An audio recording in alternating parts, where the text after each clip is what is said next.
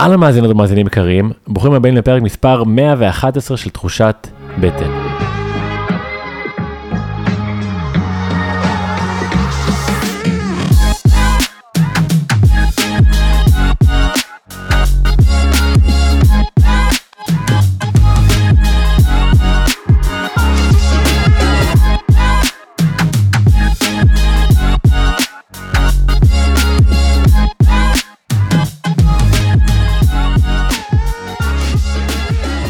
שבוע טוב, אהובות ואהובים, ברוך הבא לעוד פרק של הפודקאסט. אני המנחה שלכם, מתן חכימי, מנחה מרחבים לשינוי והתפתחות ומחבר הספר חוקי בטן. בחצי עשור האחרון אני חוקר את הקשר בין הבחירות, האמונות והרגלים שלנו לבריאות שלנו, אם היא הפיזית או הרגשית. השבוע אני מארח את פרופסור יעקב רז.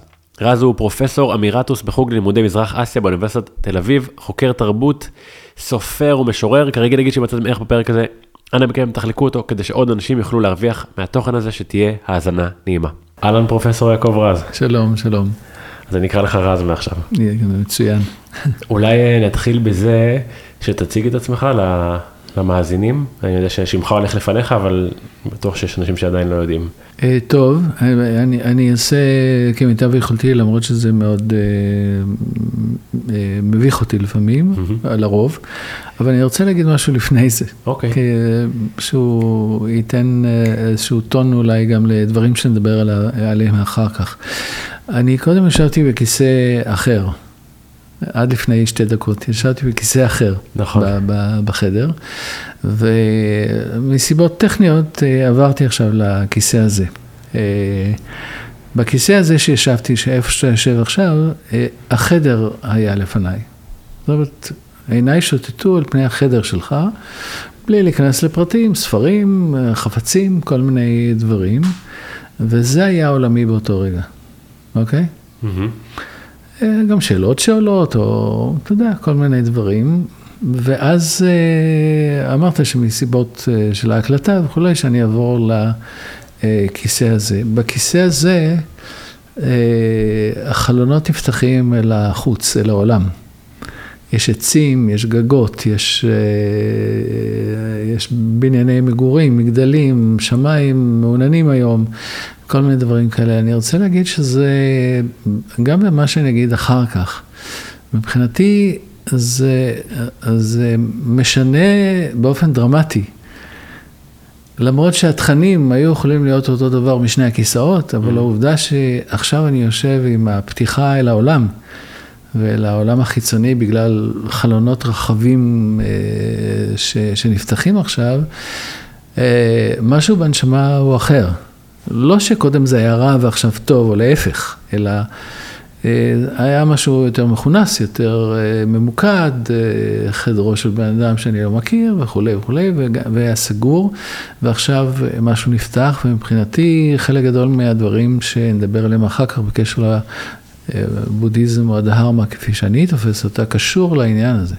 שאנחנו בזמן ובמקום המאוד מסוימים, ולא רק בזמן ובמקום, בביתו של מתן, אלא אה, בזווית, ב, ב, במנח, ב, בדברים האלה. זה הקדמה ל, ל, לפני שאני מציג את עצמי.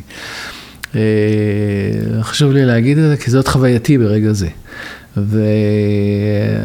איך אני אציג את עצמי? אני פרופסור באוניברסיטה בתחום לימודי מזרח אסיה, שהנושאים שלי, החוג הוא חוג לימודי מזרח אסיה, אני כבר גמלאי, אבל אני עדיין מלמד, והתחומים שלי הם תחומים של בודהיזם, זה בעיקר זן בודהיזם, ותרבות יפן. בא לי להבין ממך איזשהו משהו, אבל אני מאוד אהבתי את הדוגמה שנתת של המעבר מן הכיסא לכיסא. כן. וחשבתי על משהו שקרה לי השבוע, ואז מעניין אותי אם זה אם זה רלוונטי ואיך איך, איך אתה, איך אפשר להיעזר בהתבוננות הזאת אה, ב, ב, במציאות אה, שאנחנו חיים בה היום, אבל אני ביום יום שלי מתעסק הרבה ב... גם, ב, גם בשינוי, גם במה שקורה בעולם, אה, לטוב ולרע, רפואה, מדע, תזונה, כוחות טובים יותר, כוחות טובים פחות. אני מרגיש שבתקופה הזאת התחושה של כוחות רעים יותר מקבלים תשומת לב במה שקורה בעולם. יותר אה, משפיעה עליי ומשנה את, ה, נקרא לזה, התדר האנרגטי שאני נמצא בו. ואז השבוע באיזה ערב אחד, חבר שלי התחיל לעשות בבית שלו בתל אביב, אה, כמו שיעורי מדיטציה. הוא, יש לו, הוא כזה סידר לעצמו חצר נורא יפה, וישבנו שם איזה שישה, שבעה אנשים, וכשישבנו שם, היה לי ממש ממש נעים. פתאום אמרתי, העולם הוא, אני מבין את המשפט עכשיו, העולם הוא מקום ידידותי, אבל ביום יום שלי אני ממש לא מרגיש את זה. ואז תהיתי האם זה דומה למה שאמרת עם המעבר בין הכיסאות, ואולי איך אתה, איך, איך הבודהיזם אולי נכנס... ב- אני, אני אנסה. אני מבין בהחלט על מה אתה מדבר. אה, רק הייתי מוסיף, לא בשביל אה, לייאש אותך, שכשאמרת שהעולם הוא ידידותי, אז אמרת משהו שהוא נכון וחולף. אתה עצמך אמרת, ביומיום אבל יש... אה, כן. זאת אומרת שאחת האופציות של העולם, שהוא יכול להיות מאוד ידידותי, אם יש אה, באותו רגע, לפעמים ביוזמתך ולפעמים שלא ביוזמתך, את התנאים של לראות את העולם כמקום ידידותי. אה, יחד עם זה, כש, כשסיפרתי את הסיפור של המעבר בין שני הכיסאות, זה לא לגמרי פסיבי. זאת אומרת, זה, אני אומנם עברתי מכיסא לכיסא וראיתי דברים אחרים, אבל גם אני עברתי מכיסא לכיסא. במובן הזה שהייתי אומר, במובן הכי פשוט ולא מהלל את עצמו, שיכולתי להיות פתוח ו, ו, ולא עברתי כחבילה מכיסא לכיסא. לא עברתי חבילה של רז שעובר מכיסא לכיסא ולא חשוב מה, מה לפניו, אוקיי?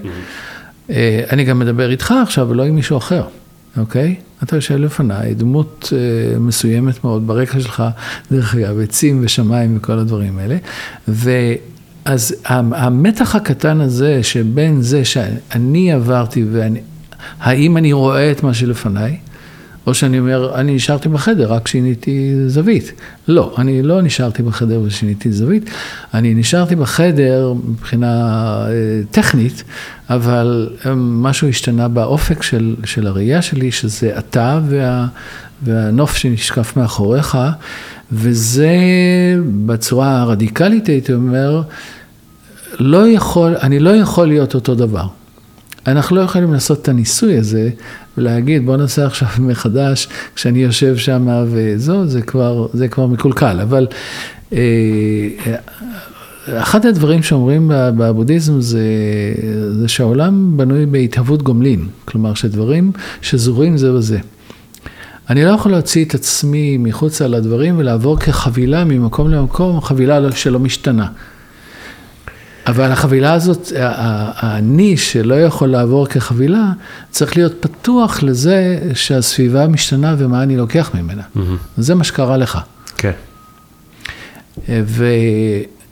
ואני חושב שאחד הדברים החזקים ביותר, שהזן בודהיזם במיוחד אומר, שואלים כל הזמן בסיפורים, התלמיד שואל את המורה, מהו הזן? ואז הוא אומר לו, אתה שומע את הנחל שמפכפך? אז הוא אומר לו, כן, אז הוא אומר, תיכנס משם, זה, זה, זה הזן. הזן הוא מה ש... appropriate באנגלית אומרים, מה שהולם, מה שמתאים במקום הזה. Mm-hmm. אני לא חבילה... חד משמעית ארוזה היטב ומוגדרת ומותחמת, שהולכת ממקום למקום. זה אחד הדברים הגורמי הסבל שלנו, שאנחנו מסתובבים עם הרגשה שאנחנו חבילה מותחמת, וגם השאר הם חבילה מותחמת. באירועים הקשים שעוברים עלינו בחודשים האחרונים, אנחנו מזדרזים לזהות את הרע ואת הלא צודק ואת הצודק ואת הצד הנכון ואת הצד הלא נכון, והם, והם יותר מדי מותחמים בבהירות יתר, וזה לא נכון. הם הרבה יותר מורכבים, וחלק ממה שהם זה גם מה שאני עשיתי בעבר. מה זה אומר? קוראים לזה קרמה, למשל. המילה קרמה היא מילה שמפורשת הרבה פעמים לא כהלכה, כאילו איזשהו משהו שמגיע אליי באופן פטליסטי וכולי. קרמה בבודהיזם זה, זה תוצאות מעשיי, אוקיי? Mm-hmm. Okay? גם האישיים וגם הקולקטיביים. במקומות מסוימים מדגישים יותר את האישיים, אבל זה לא רק זה. ואני אומר, אני אתחיל בדוגמה טיפשית. הילד משתולל ומכה ומרביץ.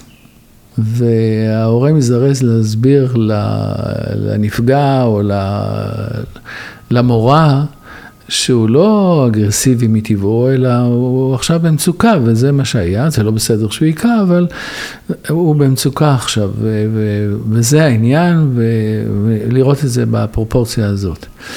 ואז לפעמים אני מבין שאני חלק מהמצוקה שלו, חלק ממחוללי המצוקה שלו, mm. אוקיי? אני כאביו, נגיד, כן, כן. אוקיי? זאת אומרת שהוא עכשיו, תוצאות מעשיי, גם, הוא גם אדם עצמאי, אבל הוא גם תוצאות מעשיי. ואותו הדבר שבקלות רבה יכול להפך באיזושהי דמוניזציה או, או, אה, או באיזושהי הבחנה פסיכיאטרית, לא משנה, למשהו שיש לו הבחנה או שיש לו, או שיש לו שם, בדרך כלל רע כי הוא פגע.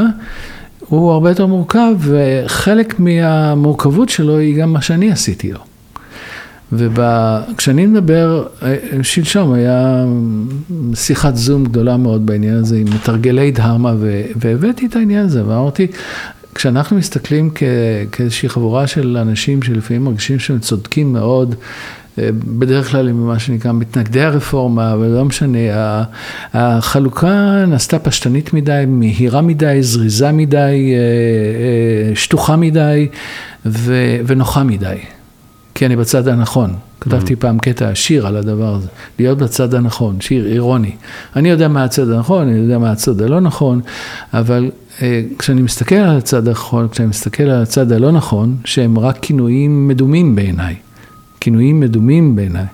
יש מעשה שהוא לא נכון, ויש מעשה שהוא נכון, אבל, שהוא נכון ל, לרגע זה, אבל כשאני אומר הצד הלא נכון, אני לא שואל, אני לא שואל אם הצד הלא נכון הזה הולך לקולנוע, משחק עם הילדים שלו בצעצועים, אה, מה הוא קורא, מה הוא שומע, אני רק יודע אותו מנקודת מבט אחת, וזה האג'נדה שמולה אני נלחם. הדבר הזה מביא הרבה מאוד סבל. מביא הרבה מאוד סבל. וכשאני אומר אה, קרמה, אני מתכוון במונחים הכי, הכי פשוטים, שהמערכת של האנשים שרואים את עצמם כצודקים בדיון הזה, לא חשוב לי מאיזה צד, שני הצדדים מתעלמים מהעובדה שהמדינה הזאת אה, שעבדה לנו ועוד כל מיני ביטויים מקוננים על, על משהו שהיה יפה ועבד, זה מצג שווא. אנחנו כולנו זרענו את הזרעים של מה שמתחולל עכשיו. בעוולות ובאי צדק ובדיקטטורות מסוג שונה ובהתעלמות, בהדרה של, גם בתוך ההפגנות וכולי, בהדרה של ציבורים שלמים שחיים בארץ הזאת. ו, ואנחנו היינו collaborators, אנחנו היינו משתפי פעולה, או שהיינו שותפים ממשיים, או שהיינו מעלימי עין. וזה קרמה, זאת אומרת, זה משהו ש... במקרה הזה לפעמים דברים שלא עשינו, ולפעמים דברים שכן עשינו והיינו שותפים להם. ב, אני יכול לתת את הדוגמאות מלפני קום המדינה ועד עכשיו, לא במובן של אה, אשמה, אלא במובן של קח אחריות על חלקך במה שקרה עכשיו. מבחינה חברתית, מבחינה לאומית, מבחינה פוליטית וכולי וכולי. ואותו צד שקורא לעצמו לפעמים נכון, שני הצדדים קוראים לעצמו הצד הנכון, mm-hmm. אותו צד שקורא לעצמו אה, הנכון, אה, צריך להסתכל באומץ על תרומתו ועל תרומת אבותיו ועל אי תרומתו. וזה קרמה, זאת אומרת, אין, אין דבר שנעשה שלא מתגלגל לאיזשהם פירות. ואנחנו מצמצמים כאשר זה מגיע לתחומים פוליטיים, אנחנו מצמצמים את הדיון שלנו לנקודה מאוד מאוד ספציפית ו, ומתעלמים מהרוחב. מתעלמים מהרוחב והעומק של האירועים ש, שקרו בחודשים האחרונים, שתחילתם לפני שנים ארוכות. עכשיו, אני אומר את זה לא בשביל אה, הלקאה עצמית היא לפעמים טובה, שבן אדם ידע מה אחריותו על הדבר. אלא שאם יהיה, אם צריך להיות איזשהו תיקון, ואני מקווה שיהיה איזשהו תיקון, הוא לא יכול להיות בנקודה הספציפית שעליה רבים עכשיו. הוא, הוא חייב לקחת בחשבון את הקרמה, מה שנקרא. ו... והקרמה, הסתכלות בקרמה היא אומץ. היא, היא אומץ, היא, היא לראות לא רק איפה שגיתי, אלא מה עשיתי ואיך הדברים האלה עכשיו באים לידי ביטוי, גם, אתה יודע, אנחנו צריכים להבדיל דווקא בין אשמה לאחריות.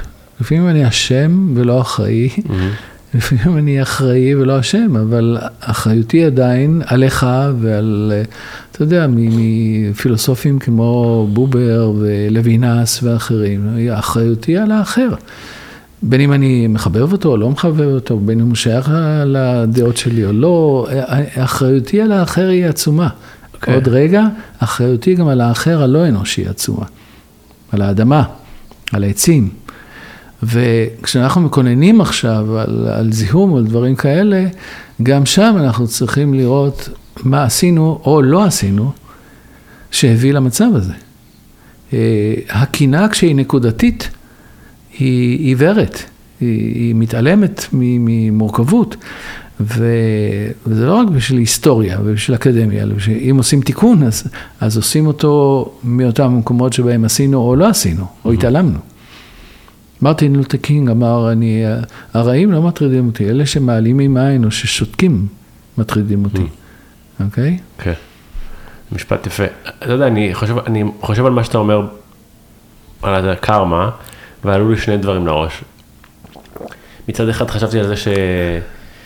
נגיד לצורך העניין על דונלד טראמפ, שהוא נבחר להיות נשיא ארצות הברית. אז כל מי שלא תמך בו, לקח את זה מאוד קשה. וממש כאילו נעשה איזשהו עוול ענק למדינה, וחשבתי שזה נגיד מצחיק ואולי עניין קרמטי, כי ארצות הברית מקדשת במשך כל ההיסטוריה שלה כסף, כוח ו... ו... ותהילה. ואז אם קיבלתם ראש ממשלה כזה, אה, נשיא כזה, זה היה נראה לי... דוגמה מצוינת. רגע, אבל בוא נרחיב את זה. ואז מצד שני, אתה אומר, אוקיי, מה עם הקרמה של דונלד טראמפ? בן אדם הזה, הוא בן אדם שעשה הרבה עוול לאנשים בעולם הזה, ממה שקראתי קצת, אה, אה, הונאות כלכליות וכדומה, פגיעה בנשים נגיד, אז איפה הקרמה שלו אישית, למה הוא מצליח להיות נשיא ארצות הברית בכל זאת? והדבר האחרון שחשבתי, זה האם, האם הגיוני, כי אני מבין מה אתה אומר על מה שקורה פה בארץ, נכון? אה, כאילו, זה מראה, מה שקורה בארץ זה מראה. לגמרי. מצד שני, האם האנשים, האם המעט אנשים שנקרא לזה לא היו שותפים לדברים הלא טובים שאנחנו יצרנו בתור חברה, האם ברמה קרמטית מגיע להם שזה יקרה גם להם? האם, האם, האם זה אמור להיות ברמה הקולקטיבית, שעניין הקרמטי יקרה גם להם? תראה, קרמה זה לא עונש. אה, זה לא איזה בית דין של מעלה בודהיסטי שיושב, אני חושב שקרמה יש בה משהו הרבה יותר מעשי מאשר בית דין, אפרופו בית המשפט העליון או בג"ץ או משהו כזה, יש בה משהו הרבה יותר יסודי בהוויית חיינו מאשר איזשהו, איזושהי חבורה של אנשים שמחליטה שזה טוב או רע. זה, זה, זה טבע הפיזיקה של הקיום שלנו, ש, שאנחנו עושים מעשים ויש להם תוצאות. עכשיו זה חוזר אליך או לא חוזר אליך, זה חוזר אליך מיד או חוזר אליך כעבור שנים ארוכות. אתה, אה, קהלת אמר שלח לחמך על פני המים, ברבות הימים תמצאנו, שלח, של, תזהם את האוויר, ברבות הימים תזדהם. עכשיו, זה לא כך אישי בעניין הזה של בית משפט, הוא יותר אישי. אתה עשית ואתה אחראי למעשיך ותיענש על זה. זה לא כך אישי, אבל הרבה פעמים כן זה חוזר אל הבן אדם. אז אתה אומר, הוא, הוא הצליח איזשהו פרס או משהו כזה, אני לא בטוח שזה פרס, אני לא, לא מכיר את טראמפ, אין לי עניין להכיר אותו, אבל לא בטוח שהוא... שהוא היה רק מבסוט בזה, הוא סבל לא מעט, כלומר דיקטטורים דרך אגב חיים בפחד מתמיד הרי, דיקטטורים חיים בשמירה בלתי נסבלת על, על חייהם מרגע לרגע. זאת אומרת, עכשיו, מי שרוצה להסתכל על זה באיזשהו מקום רומנטי, אומר, אוקיי, הוא זכה בשלטון, הוא זכה בזה, כן, אבל מה המחיר? כן. מה המחיר? עכשיו, הדוגמה שלך של ארה"ב היא דוגמה מצוינת. החלק הצודק כונן על אובדן כל מיני ערכים. רגע, הייתם שותפים לדבר הזה. הייתם שותפים לדבר הזה, הנקודות שמנית, של כוח, של גזענות, שלא מנית, של כל מיני דברים כאלה, הייתם שותפים לדבר הזה, אז, אז קיבלתם, ו, ו, ומצד שני אני אומר, מחצית העם הצביע, אוקיי, אולי תנסו להבין, אני אומר, בהגבלה מסוימת למה שקרה פה, בלי להיכנס לפרטים, כי זה לא בדיוק הנושא שלנו, אבל אם מחצית העם הצביע על האיש הזה, מה עומד מאחורי ההצבעה הזאת? האם האדם המסוים הזה, או אולי זו מחאה שלהם גם כן? Mm-hmm. אולי זאת מחאה, והמחאה באה בדמותו של, ה, של האדם הזה? אה, וכשעושים חתך אה, סוציאלי של המצביעים וכולי וכולי, אז מגיעים למסקנות אה, מפתיעות. יש פה, הייתה פה גם מחאה. זה קרמה, כן. זה קרמה, במובן הזה, אל תהיה מופתע פתאום ש, שצנח עליך זיהום אוויר, זהו, היית שותף לדבר. כן, גם אני, אני, אם ממש מוכנים להסתכל בלבן של העין, אני חושב שכל אחד יכול למצוא בתוכו אה, גזענות, או, או, או דברים שהוא אלימות. פוגע בסביבה, או אלימות, או... נכון. נכון, זה, זה ללכת אה, בעולם הזה, כן, עם, עם יותר יושרה עם עצמך. נכון. עכשיו, היושרה הזאת, אני אביא משהו מגנדי. גנדי בשבילי מורה, הוא לא היה בן אדם מושלם דרך אגב, היו לו את חולשותיו שלו, אבל בן אדם שהוא מורה ב, ב, בתחום האקטיביסטי, ודאי, לא רק העניין של אי אלימות. אחד הדברים הלא מוכרים של, של גנדי, שני דברים, אני אגיד. אחד, האי אלימות זה אחד הדברים המפורסמים כמובן, המאבק צריך להיות לו מאבק לא אלים. אה, ברגע שהוא נהפך לאלים הוא נהפך ללא צודק. הדבר השני שאני רוצה להגיד זה שהוא אמר לאותו צד שאתה נלחם נגדו יש גם כן ערכים מוסריים, mm. אוקיי? Mm. Okay? אתה לא נלחם ברשע מושלם, כמו שאתה לא הטוב המושלם. הדבר השלישי הכי חשוב לשיחתנו, הוא אמר, אנחנו, אה, הבריטים לא לקחו לנו את הודו, אנחנו מסרנו לה את הודו. והוא מביא דוגמאות היסטוריות לאורך כל הדרך, מהמאה ה-18 והלאה, איך ההודים שיתפו פעולה מסיבות כלכליות, מסחריות, כספיות ואחרות. בעצם פתאום מסתכלים ואומרים, הרי לא היה מסע כיבוש של בריטניה את הודו, צבאי. לא היה דבר כזה, זה התחיל מסוחרים, זה התחיל מחברה מסחרית כזאת ואחרת. והוא אומר, והוא מסיים את הקטע המופלא הזה, מאוד אמיץ, עם יושרה, מסיים את הקטע המופלא הזה ואומר, המתמכר לא יכול לבוא בטענות אל היין, hmm. אוקיי? Hmm. Okay? זאת אומרת, אחריותנו אה, על מה שמתרחש, צריכה להיבחן ב- ביושרה מאוד מאוד גדולה בשביל התיקון, לא רק בשביל הצלפות ו- וסיכום חיינו, בשביל התיקון. איזה תיקון יהיה, איזה, איזה חלקים חברתיים יהיו בתיקון הזה, מי יהיה שותף לתיקון הזה וכולי וכולי. אי אפשר להתעלם ולהדיר ולעשות uh, מה שאני קורא הרבה פעמים חמלה מודרת או חמלה חלקית. כאן אני מגיע לנקודה אחרת שאולי תהיה בעלת uh, חשיבות כאן, זה המקום של החמלה. בודהיזם, uh, אפשר להגיד שלושה, ארבעה ארבע דברים שהוא אומר על העולם ועל איך, איך לחיות חיים הולמים ו- ו- וראויים, אחד מהם זה חמלה אינסופית. אני מדגיש את המילה אינסופית. Mm-hmm. חמלה יש לכל אחד מאיתנו. להורים שלנו, לחברים שלנו. לפעמים אנחנו מרחיבים את החמלה שלנו למישהו שאנחנו אומרים, אנחנו מבינים אה, שהוא סובל, כמו שנתתי דוגמה קודם עם הילד או משהו כזה. Mm-hmm. חמלה בשביל הבודהיזם זה, זה קשה, קשה לביצוע.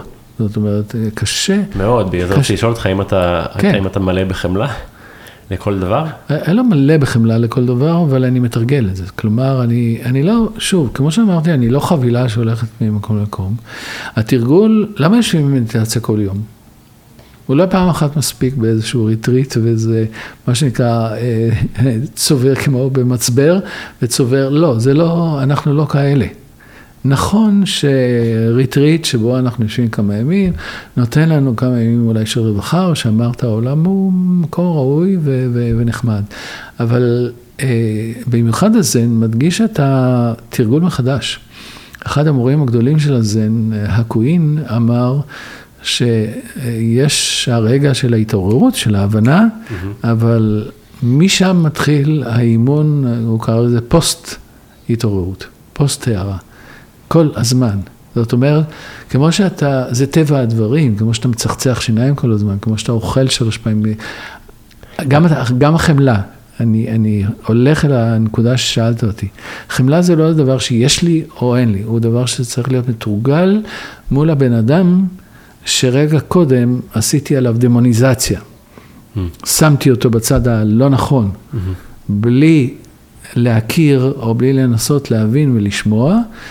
אני אומר, חמלה מלווה, חייבת להיות מלווה באומץ. אני את אותו צד שסימנתי כצד לא צודק, ושמתעוררת לי מולו אלימות, אוקיי? מילולית, אני מקווה שלא פיזית, אבל גם מילולית היא יכולה להיות קטלנית לגמרי, או זעם או הדברים האלה. אני, כחלק מהתרגול שלי של חמלה, זה לא איזה דבר שישנו, לא קונה אותו בבית מרקחת. חלק מהתרגול שלי זה ליזום את הצורה, את האופנים שבהם אני יכול לשמוע את נימוקיו ול, ובסופו של דבר להגיד אותם כאילו הם שלי. נימוקיו. זה תרגול בודהיסטי עתיק מאוד. לשמוע, נגיד אתה הדמון שאני... Uh-huh. אני צריך לבוא לדיבור איתך ואני צריך להבין את נימוקיך עד הסוף, אני צריך לדעת להגיד אותם באיזושהי צורה, כי יש פה משהו שאי אפשר רק לחשוד בו ברשע אה, מזימות פוליטיות וכולי. אני לא מתעלם מזה שיש כאלה. שיש מניפולציות פוליטיות שהן נקודתיות, אבל בסופו של דבר זה איזושהי אמונה באנושיותו של, של האדם באשר הוא, שהנסיבות הביאו אותו להיות אויבי. תן לי להבין משהו ברמה הפרקטית, כי אני לצורך העניין מתרגל מדיטציה כל יום, אבל נשמע שיש לי הרבה מה ללמוד ממך. אני בדרך כלל יושב במדיטציה, מתפקס בדרך כלל או באיזה מנטרה או במה שקורה כרגע. אני רואה בזה את היתרונות, אבל אני, אני יכול להביא לפעמים הודיה לסוף המדיטציה, אבל בעצם כשאתה אומר שאתה מביא חמלה לשם, איך אתה עובד עם זה ברמה הפרקטית? זה יכול להיות גם תרגול שהוא מחשבתי, אבל בעיניי הוא, תרגול מחשבתי הוא חלקי, תודעתי הייתי אומר, לא מחשבתי. תודע, התודעה היא בעיניי משהו רחב יותר ממחשבות, מחשבות לפעמים הן דווקא מפריעות לתודעה עמוקה.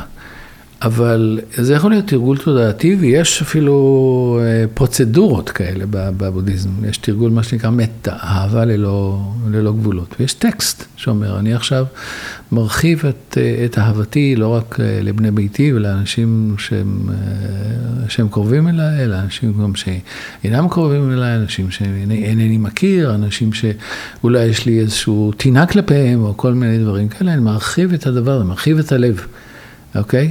זה ברמה של התרגול. כלומר, התרגול הוא כמו חדר כושר, שאחר כך בא לידי ביטוי, התרגול שלך בחדר כושר, בא אחר כך לידי ביטוי כשאתה צריך אה, לעשות משהו, ללכת לאנשהו, לעזור למישהו, נכון? Mm-hmm. תרגול חדר כושר הוא לא רק לעצמו, הוא, הוא מתרחב.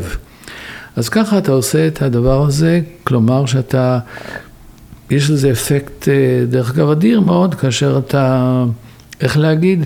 מתוודע אל החלקים החומלים והאוהבים שיש בלבך, ומרחיב את הלב.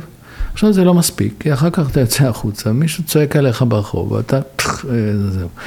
ככל שאתה מתרגל יותר, אתה, אתה טיפה יכול מיום ליום קצת יותר לראות שאולי באמת הוא, הוא נמצא ב... זה לא כלפיך מה שהוא צועק, אם הוא יכה אותך, כמובן תגן על עצמך. אבל אתה מרחיב את היכולת לראות את המורכבות של האחר. אוקיי?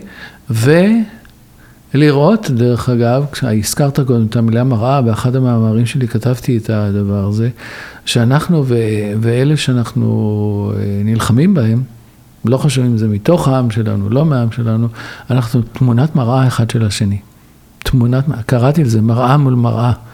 כלומר, אה, אנחנו, אם נתוודע, כתבתי באותו מאמר, אם נתוודע באמת אל, ה, אל האנשים האלה, שאנחנו מדירים את עצמנו מהם, מדירים את עצמנו מלהכיר אותם, מלוודע עליהם, אולי נשתה איתם קפה, או אולי נעשה שיח שמנסה באמת להבין מאיפה הם פועלים.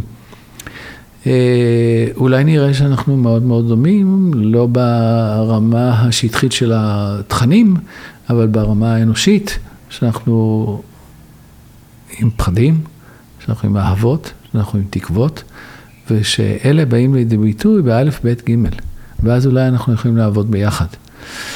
זה אומר שמאותו מקום שבו אני יושב ומתרגל את החמלה בפרוצדורה הזאת שנקראת מטה למשל, מטה ב, ב, ב, בשפת המקור זה אהבה ללא גבולות. עכשיו, זה נשמע אידיאלי, אז אי אפשר, אוקיי, תעשה קצת. מה שנקרא, אתה מציל לא את כולם, אתה מציל קצת. אבל הרמה שבה אתה פועל בעולם, כשאתה יוצא מהמדיטציה שלך, היא החתירה הבלתי פוסקת לראות את המורכבות ואת הדמיון של, של יצור אנושי באשר הוא, את התלות ההדדית שבינך לבין, אה, לבין אה, האחר, אוקיי? עד, עד, זה עד כדי כך שהוא בסופו של דבר מפסיק להיות כל כך אחר. זאת אומרת, הרבה פעמים אנחנו אומרים חמלה על האחר, אבל הצרה מתחילה, הצרה הנוראית, התודעתית מתחילה בעצם זה שהגדרנו אותו אחר. לא... uh, too late לפעמים החמלה על האחר. למה הגדרת אותו אחר? למה נכנסת בכלל לדפוסים האלה שבו עשית דמוניזציה מוחלטת, או רומנטיזציה מוחלטת, דרך אגב, של, של האחר? אה, וזה קשור למשהו אחר בודהיסטי מאוד מאוד אה, מאוד מאוד מאוד יסודי. חלק גדול מהסבל שלנו זה בנפרדות, בתעתוע של הנפרדות, שאנחנו נפרדים מן העולם, מן האחר, מן העולם, מה, מהעצים, מהאוויר. אה, שמנו את עצמנו, המין האנושי בכלל, באיזשהו מקום שהוא שכח שהוא ניזון וחבר, חבר שווה זכויות בתוך, ה, בתוך הקהילה הגדולה הזאת. של, של האדמה, של העצים ושל של בני אדם וכולי, שכח. הוציא את עצמו מן הכלל. ו, וכאשר אנחנו נזכרים, אז זאת חמלה. חמלה היא, היא לא רק איזשהו רגש רך שאני מרגיש כלפי מישהו, חמלה זה, זה, זה חוויה מסוכנת לפעמים. כי מגדירים אותה לפעמים בבודהיזם כחמלה, חמלה זה להיות בסבל הבלתי נסבל של האחר, אבל גם להכיר אותו. Hmm. ולהכיר באחריותי עליו. האחריות שלי על הסבל של מישהו אחר? כן, לפחות לבדוק את זה. אתה יודע, יש, יש דברים שקורים בקצה עולם, באופן ישיר, אני, אני לא בטוח שאני אחראי על הדבר הזה, באופן עקיף, יכול להיות שכן, אה, לא יכול להיות שכן, בטוח שכן. לאן הולכות הבטריות של המכוניות החשמליות? אה, דוגמה. אני לא עכשיו צדקני איתך. הדברים ש, שהם השפע שלך עכשיו, כולל המכשירים האלה שאנחנו יושבים אה, לידם עכשיו, mm-hmm. לאן הם הולכים בסוף? נכון. אוקיי, אז זאת אחריותי על מצוקתו של האחר. Mm-hmm. וה, והעיוורון, אותו דבר שמרטין לותר קינג דיבר עליו, שהרשעים לא מפריעים לו כמו אלה ששותקים, או שמעלימים עין, mm-hmm. זה זה ש, שנוח לנו. כמו שהיה נוח ב, בכל השנים לפני המחאה הזאת, נוח היה להדיר ולא לראות את אלה ש, שאנחנו גרמנו למצוקתם. אחד, ה, אחד הדברים שאני הכי מאמין בהם, אבל מאוד קשה, זה להבין שכל דבר שלילי שקורה לך בחיים הוא הזדמנות להתפתח. אני מאמין בזה, אבל בו זמנית שהדברים האלה מול העיניים שלך, מאוד קשה להגיד, קורה פה משהו טוב עבורי, אבל ללא ספק, כל מה שאתה מדבר עליו, כל הדברים הקשים ש... או האתגרים שאנחנו עוברים, אם אני אבחר לראות אותם כהזדמנות, אני יכול להתפתח מהם, אם לא הם יהפכו להיות עול או סבל. נכון, נכון. וזה נכון. לא קל אבל להחזיק את זה. נכון. במקום הזה, הזה הצדקנות השטחית, היא, היא מוסיפה סבל. כלומר, אני צודק ואני צודק. שיהיה ברור, אני חושב שלפעמים מול מעשה או אירוע שהוא, שהוא בין עוולה, מה שנקרא, צריך אה, לעשות משהו בעניין. אתה יכול לעשות את זה באמצעים אלימים, אתה יכול לעשות את זה באמצעים לא אלימים. אה, גנדי עשה את זה באמצעים לא אלימים, הוא פשוט הלך, אבל אה, רוזה פארקס בארצות הברית עשתה את זה, אמרה, אני לא יושבת יותר במושב האחורי, גמרנו. אה, גם אני בתחומים של הפעילות שרמזתי עליה קודם בתחום של מוגבלויות, אה, הבחירה שלי לא הייתה לעומתית, היא הייתה לעבוד עם האנשים ש... שמבחינת אה, האנשים שחיים בעולם המוגבלויות, הם היו האויבים הגדולים ביותר. הפקידים, הבירוקרטיה, אלה שמחליטים בשבילנו. אנשים עם מוגבלויות עד, עד לאחרונה לא היו יכולים להיות שותפים בהחלטה על חייהם, זה לא יאומן. זה לא יאומן. עכשיו, איך עושים את הלחימה הזאת, או את המאבק הזה? אין לי פטנטים, אבל בחרתי בדרך הגנדי, הגנדיאנית, זאת אומרת, עבדתי יחד איתם. ואמרתי שהעבודה שנעשה ביחד, העבודה שנעשה ביחד עם אנשי המקצוע ועם אנשי המנהל שעוסקים בנושא של מוגבלויות, תהיה בעצמה כבר הגשמה של מה שאנחנו רוצים לעשות בסוף. כלומר, יהיו שותפים במהלך גם אנשים עם מוגבלויות ומשפחותיהם. כלומר, המהלך עצמו. עכשיו, הדרך האחרת יכולה להיות אולי גם כן יעילה. הפגנות, מחאות, אה, אה, מאמרים, אה, לגייס עיתונות, כל הדברים האלה שהיו בידיי דרך אגב, יכולתי לעשות אותם. זאת אומרת, יש לי את ה... נגיד את הקשרים או את האמצעים או כל מיני דברים שהייתי יכול לעשות גם בדרך ההיא, אבל בחרנו, להגיד גנדיאני זה נשמע יומרני מדי, אבל כן, בחרנו בדרך ש, שהדרך הייתה כבר הדגמה של, של סוף העניין. כן. אה, אין ספק שיש מלא דרכים, אה, במרכאות, להילחם על מה שחשוב לך. אה, אתה יודע, לפעמים לי יש צורך לצעוק או להאשים, ודווקא אני אראה אנשים שבצורה הכי הכי נעימה מצליחים להעביר מסר נורא חזק, ולפעמים דווקא אלה שצועקים מעבירים מסר נורא חזק, ואני... כן, לפעמים, לפעמים הצעקה, איך אמר רבי נחמן? לפעמים הכל מתבלבל ואז הצעקה יפה על האדם. נכון. כן, אה, ולפעמים גם השימוש בכוח, נכון, בהחלט.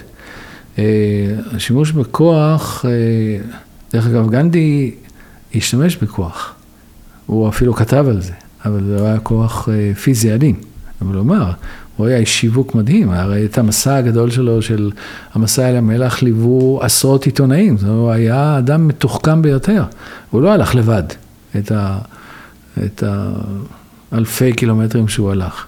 הוא הלך עם אנשים, ומבחינתו זה היה שימוש בכוח, אבל לא בכוח אלים.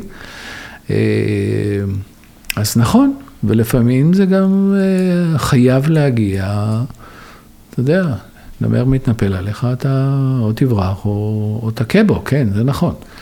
אבל איך תכה בו ומאיזה מקום תכה בו?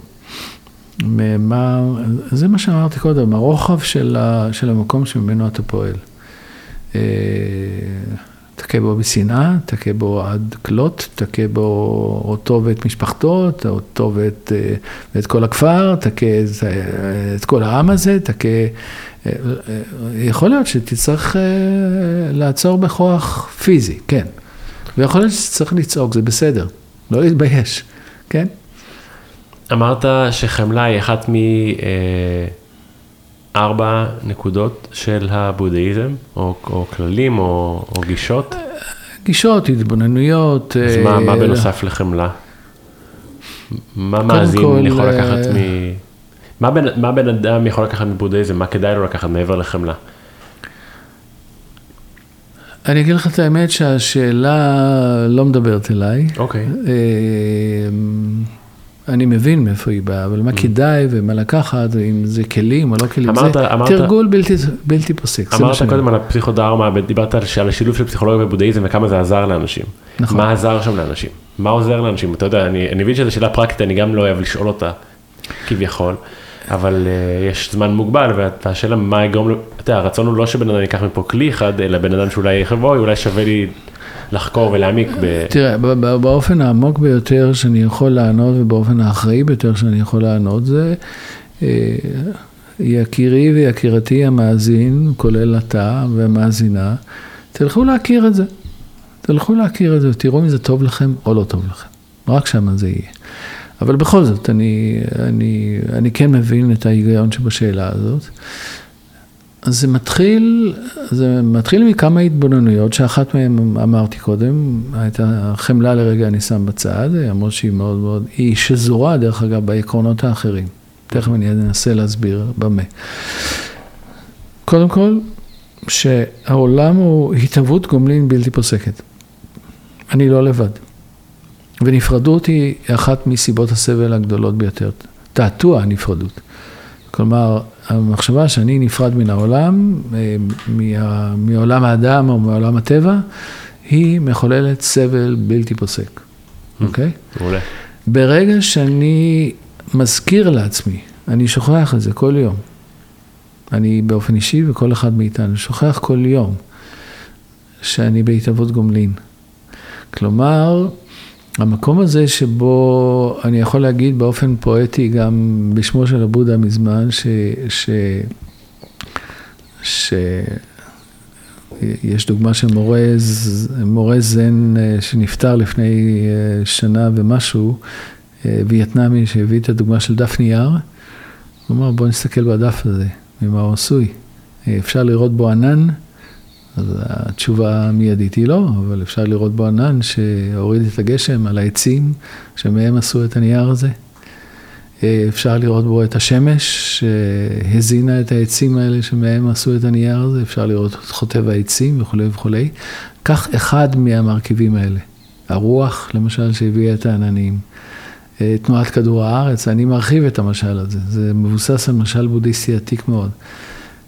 קח את אחד הדברים האלה, את אחד הדברים האלה, האנושיים או הטבעיים, שהביאו להיווצרותו של הנייר הזה. והוא לא יהיה נייר, הוא לא יהיה נייר. לא יהיה נייר, קח אחד מהם, את השמש, mm-hmm. קח את הרוח, קח את הענן, קח את האדמה על מה שהיא נתנה לעץ, קח את האדם שגידל, את האדם שחטב עצים. תחשוב על איך, איך הנייר הזה הגיע לידיי, איך עיבדו אותו, איך, איך מכרו אותו, איך הסיעו אותו, מה, מה, מה הנסיבות שמביאות לזה שעכשיו אני יושב מולך ומדבר בכלל. ולבוש בחולצת כותנה וכולי, מה הנסיבות? כמה הודיה, אתה אומר, אני אומר הודיה, כמה, לא רק הודיה, אלא לראות כמה אני קשור וכמה אני מתעלם מזה שאני קשור, אוקיי? ו, ואז, הוא לא אמר את זה בדיוק במילים האלה, אבל אני אומר זה, אותה השזירה הבלתי פוסקת של הכל בכל, היא גם זה שאומרת, למשל, אם אני חוזר לדוגמה של דף הנייר, דף הנייר עשוי ממאה אחוז דברים שאינם נייר. הוא עץ, למשל, אבל העץ, פוטוסינתזה, והחומרים שבאו מהאדמה, והפטריות שם למטה, והעמל של ה... וכולי וכולי, זאת אומרת, מאה אחוז, מאה אחוז דברים שאינם נייר, הוא הנייר הזה. אוקיי? המשל הזה מאוד מקסים, ו- וכאן גם הכשל שלו, כי אני מבין את זה על נייר, אבל אם אתה יכול להבין את זה עליך ועליי, שאני מאה אחוז דברים שאינם אני, אלא כי אני שזור ברגע זה, לא רק ההורים שלי והמשפחה שלי וגידלו אותי והאוכל שאכלתי וכל מיני דברים, אלא ברגע זה האוויר שאני נושם והאוכל שעדיין מתעכל בגופי, אלה דברים שהם אחד היסודות המרכזיים שבן אדם צריך להיזכר בהם כל יום. אתה מבין את הקשר של זה לחמלה? כן. זהו. ומה שאמרת, ואני חושב שזה האתגר הכי גדול בעולם הזה, זה אחד מהסיבות שאני אדבוקט אגב של, של מדיטציה בין היתר, זה שאנחנו שוכחים כל יום אמרת. נכון. מאוד קשה, מאוד מאתגר לזכור כל יום מי אנחנו, מה המקום שלנו, מה ההזדמנויות שקיימות במפגש. אמת ויציב, נכון. כן. זה עצוב מאוד, אבל זה ככה. אה, אני לא, פגשתי בימיי אנשים רבים, לאו דווקא מבודהיזם, ממקומות אחרים, ממקומות דתיים אחרים, אני מתעניין גם בדברים האלה, פגשתי אנשים שנחשבים קדושים, אבל לא פגשתי בן אדם אחד שזוכר את זה כל הזמן. לא פגשתי, כי זה טבע האדם, זה עצוב, וחלק מההתבוננות החומלת שלנו היא, היא בחולשה האנושית הזאת, לשכוח. לשכוח את האנושיות, את הרוחב, את העומק, את השזירה. הדבר אה, הבא שעומד כנגזרת מהדבר הזה של השזירה הבלתי פוסקת של התהוות הגומלין, זה זה היעדר קיום עצמי נפרד וקבוע. כלומר, אה, זה התבוננות בודהיסטית מאוד מרכזית. היעדר, אין, מיד אני אסביר, שאין שום דבר בעולם שהוא בעל קיום עצמי נפרד וקבוע. כלומר, הוא לא נפרד והוא לא קבוע. אני מתחיל מהדוגמה שפתחתי בה, ששיניתי את נקודת המבט, זה, זה לא קבוע. אני כל הזמן בנסיעה ובמשא ומתן עם דברים שמזדמנים בדרכי וגם עושים אותי, מעצבים אותי. השיחה הזאת אה, היא שיחה שהיא פרק קטן, קטן בתולדות חיי. אולי לא ניפגש אף פעם, אולי ניפגש עוד, זה לא משנה. זה משנה, יכול להיות שתיווצר ידידות או, או שייפרדו דרכינו.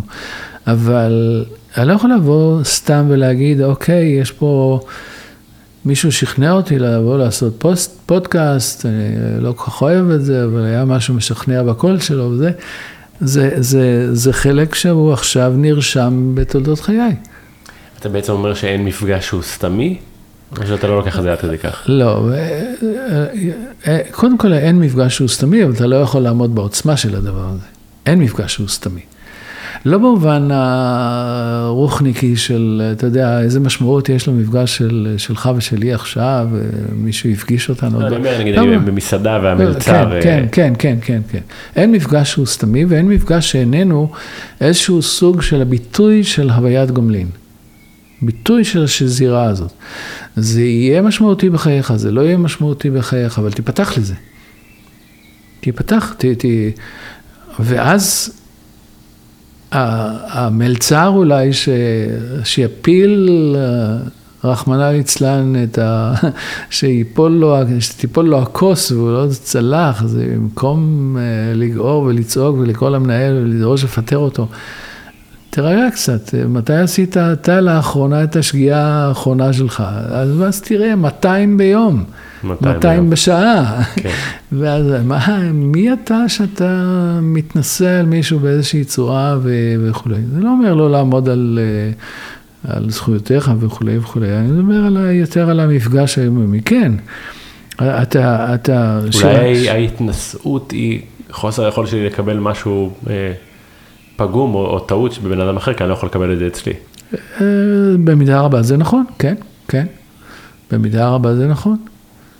כאילו, אה, אתה המושלם יושב במסעדה, מעולם לא הפלת שום דבר, כל דבר שיצא תחת ידך מהמחבת היה תמיד מושלם. מושלם. וכשאתה עובד באיזושהי חברה או באיזשהו עיסוק, לעולם היו רק הצלחות. מה, מה, זה, מה זה הדבר הזה? אה, אז יש פה התנסות שבאה מתוך הפרדה, מה, מתחושת הנפרדות. אה, ו... ואז אה, כל הדברים האלה ביחד, שאתה לא לבד ואתה לא קבוע, ושאתה שזור בעולם, הם, הם, הם המצע לחמלה. כי בעצם בצורה אחרת, אני אגיד את זה, קודם אמרתי, אנחנו בעצם חברים בתוך הקהילה הגדולה הזאת שנקראת העולם, הצמחים, החיות, אה, הדוממים, האוויר, הסלעים וכל הדברים האלה. הם גם במידה רבה כמובן הזינו אותנו ועשו אותנו וכולי וכולי. אבל אם אנחנו רואים את זה ומזכירים את זה, אנחנו רואים שאנחנו האיברים באיזשהו גוף שאסור להזיק לו. ש, שאי אפשר שאיבר אחד יזיק לאיבר אחר. אי אפשר. זה פגיעה עצמית, זה אוטואימוני מה שנקרא. זאת אומרת, אה, ואז יש משהו שתוך כדי זה שאני מדבר איתך, כמובן בכנות רבה, עם כל האימון שלי וכל זה, שוכח.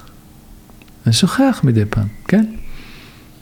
אני ממש... אה, אני מתחבר לעניין הנפרדות, כי אני הרבה פעמים יכול ליצור נפרדות.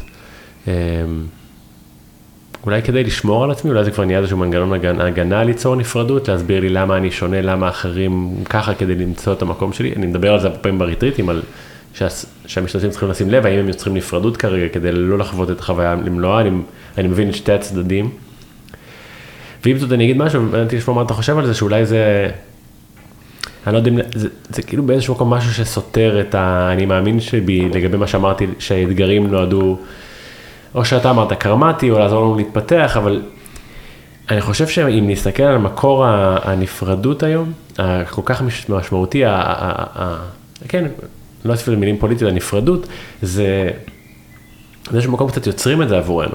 כלומר, אנחנו חיים בעולם שמייצרים נפרדות, אנשים יוצרים אותה כדי לשלוט, זה כבר נהיה חלק. נכון. ואז זה מגיע עם הסחות דעת שנקראות היום תקשורת או, או, או אה, חדשות, אה, כל דבר כמעט נהיה עם הסחת דעת, אז גם ככה קשה למצוא את המקום שלך, ואז תוסיף את הדברים האלה, זה כמעט עבודה בלתי, בלתי אפשרית. אתה צודק, ו... וחלק מההסתכלות שלנו היא, חלק מהחמלה אני אומר רק חלק. כמו שאמרתי קודם, לפעמים צריך to act. אבל חלק מהחמלה שלנו היא הבנת הטרגדיה האנושית, החולשות האנושיות והתופעות האלה שאתה צודק. אה, פוליטיקה באשר היא, אה, היא נפרדות. המפלגה, אפילו המילה פלג. נכון, מפלגה. מפלגה, אתה יודע, היא, היא בנויה כאילו, זה המזון שלה, זה, זה מפלצת שזה המזון שלה, הפרדה, הפרדה לפעמים הרבה יותר קיצונית, שני אנשים שהיו יכולים להיפגש באיזשהו מקום ולא יודעים שהם באים ממפלגות שונות, היו יכולים להיות חברים, חברים מצוינים, ואז פתאום אה, מישהו אומר, הוא ממפלגה כזאת וכזאת, ואז מתעורר בך החיה הזאת הדמונית שאומרת, אה, הוא רשע או מרושע וכוונותיו אה, ומה הוא מצביע. אתה צודק, זה... זה, אה, אבל אה, מקומנו בעולם הוא יכול להיות להצטרף, לייסד עוד מפלגה. אה, אני מעולם לא נכנסתי לעניין הפוליטי, ואני חושב שזה יותר עניין של אופי מאשר אידיאולוגיה. לא, לא בא לי ואני לא טוב בדברים האלה, אבל, ואני יכול להבין שיש מישהו ש... אתה יודע, גנדי היה איש מפלגה, אבל אה, גם אנשי מפלגתו לא קיבלו את הדרך הלא אלימה שלו. Mm-hmm. הראיה, דרך אגב, זה שבסוף הוא נרצח. לא על ידי אנשי מפלגתו, אבל אה, זאת אומרת, העם, העם שהוא שחרר, אה, לפחות אדם אחד היה שם ש, שלא קיבל את, את דרכו. דרך אגב, בגלל הקריאה שלו לפיוס בין מוסלמים והינדים. נגד ההתפלגויות. Mm-hmm. היה שם דבר נורא, הרי בזמן שקמה, שהשתחררה הודו, היה דבר נורא. והוא קרא כל הזמן לפיוס, וזה לא עזר, מישהו... אז אה, לא מתעלם מהדברים האלה, אבל אה, אני חושב שצריך, אה, אין לנו ברירה, אלא לפעול ולנסות אחרת. לפעול ולעשות אחרת. חלק מזה, דרך אגב, הוא המחיר שצריך לשלם על זה. זאת אומרת, אני לא יודע מהו המחיר, אני לא יודע מהו המחיר, אבל לקחת בחשבון שזה לא רק באזור הנוחות. עבודה כזאת, אה, אתה יודע, גם כשיצאתי למסע הזה עם, עם העבודה עם אנשי מנהל מוגבלויות במדינת ישראל, היו אנשים שאמרו, רגע, אתה לא פוחד על הבן שלך, או שאולי יהיה, זה כבר, זה מבוסס, האמירה הזאת, האזהרה הזאת מבוססת על איזושהי כוונת זדון שמייחסים לאותם אנשים שאני הולך לעבוד איתם. דרך אגב, מצאתי שם אנשים נפלאים שעושים את מלאכתם בצורה, בצורה באמת מסורה ו, ומתחשבת וכולי. הם היו לפעמים דפוסים כמו כולנו, בדפוסי תודעה מסוימים על איך לנהל את הדבר הזה, אבל לא מתוך זדון. אה, ו...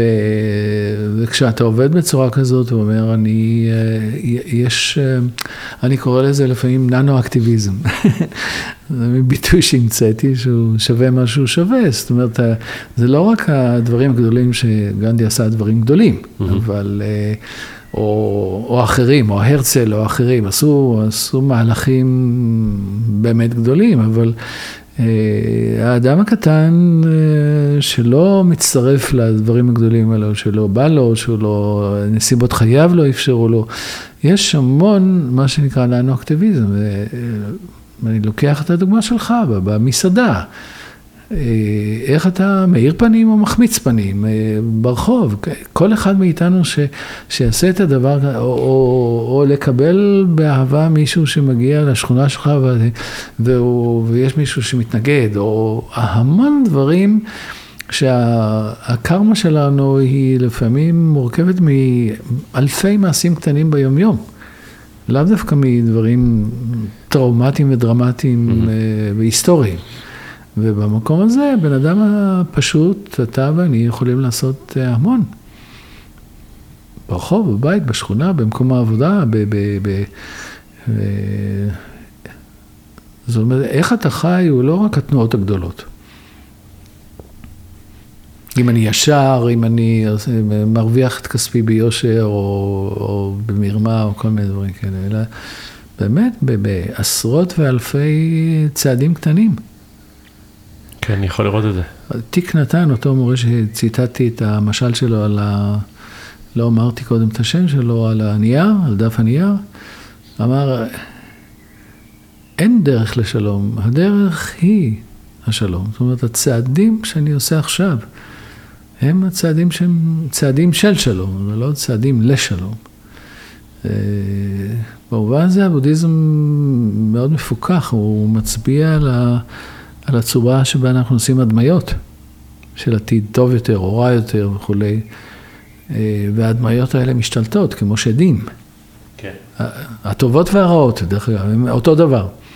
נשמע כאילו פסיכולוגיה חיובית, תחשוב טוב, זה, זה גם כן הדמיות לפעמים הרסניות. מה שאמרת עכשיו הזכיר לי ציטוט, שאני לא זוכר בדיוק איך הוא הולך, אבל אה, לגבי הכל פעולה קטנה שאנחנו עושים, ש... לא זוכר איך הולך בדיוק, אבל בעצם, שזה לא משנה מי רואה את הפעולות הקטנות האלה, כל פעולה שאתה עושה, אתה רואה, ואתה יודע מה אתה עושה. זה נכון, וגם, אבל אני רוצה להוסיף לזה, זה נכון מאוד, אני מסכים. אתה, אתה, אתה. אני, אנחנו קוראים לזה, אתה מודע. זה הסיפור okay. אוקיי. שאני מספר לעצמי בסופו של דבר. אתה מודע. כן. ואתה לא עושה את זה מתוך האוטומטים שלך, אתה, אתה מודע לדברים שאתה עושה, ואז אה, אתה יכול לעשות משהו עם רוחב יותר גדול. אבל באותה מידה גם, אה, אני אומר, אתה צריך לראות שאתה נראה, לא רק רואה, אוקיי? Okay? אה, סיפרתי לא מזמן על, על דבר שפעם עבדתי עם, עם אתיופים, ואישה אתיופית סיפרה איך היא עלתה למטוס ב, באתיופיה, למטוס של אל על שהביא אותה לישראל, mm-hmm. ו, ונכנסה למטוס, והיא ראתה את הדיילות והיא חשבה שכולן חולות. למה? כי הן לבנות, היא לא ראתה אדם לבן. אז היא חשבה שהן מרגישות לא טוב. עכשיו, הדיילות, אם היא אמרה להם את הדבר הזה, או שהיא הראתה חששות, הם היו בעמדה של להיות מובטות, מה שנקרא. Mm-hmm. הסובייקט שלנו, האני שלנו, הוא לא רק להביט החוצה כל הזמן, אלא לדעת שאני מובט. מובט על ידי בני אדם, מובט על ידי העץ, אה, באיזושהי צורה, אתה יודע. וזה נותן צניעות, דרך אגב. אה, הלו, it's not about you. It's not all about you. something, ברגע מסוים, it's about you, אבל... Uh, אז זה גם כן מודעות חשובה. Hmm. אולי אני אשאל אותך לסיכום, אני לא יודע, יכול להיות שזה ייכנס בקטגוריות של שאלות שאתה לא אוהב, אבל uh, אחרי שנים שאתה לומד בודהיזם, פילוסופיה, תרבויות כאלה ואחרות, משהו אחד שאתה לוקח מהם, ש... שבן אדם מהעולם שלנו לא יכול, לא יכול לחשוב עליו אפילו, לראות אותו? קשה לי להגיד דבר אחד, אבל הדברים האחרונים שאמרתי זה, זאת אומרת, לדעת שאני מובט, לדעת ש-it's not all about me, ש, שהעולם רווי ב, באחרים שהם האחים שלי באיזושהי צורה, שהם מזינים אותי בצורה, בצורה באמת מופלאה. שאני לפעמים מתבונן, שומע את הבטן שלי רוכשת אחרי ארוחה, אבל אני אומר, איך זה פועל הדבר הזה? כמה כוחות יש אני קורא ספר והבטן שם עושה את מעשיה. הרי אתמול, אני רואה פה, אני יודע, מישמשים, הם היו על העץ, ושלשום הם היו אה, פרח, ולפני שלשום הם היו ענף. הדבר הזה ממלא אותי גם פליאה וגם אה, שפיות וגם צניעות.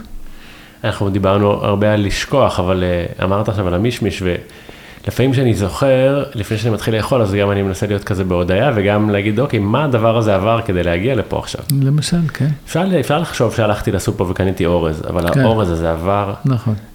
מסעות מצד אחד לצד נכון. של העולם, מזרע קטן, מאנשים שחרשו, מאנשים שקטפו, מאנשים שארזו, מאנשים שנהגו במשאית, שהטיסו מטוס, זה מטורף. יש מדיטציה כזאת, דרך אגב, שבהם עושים את ה...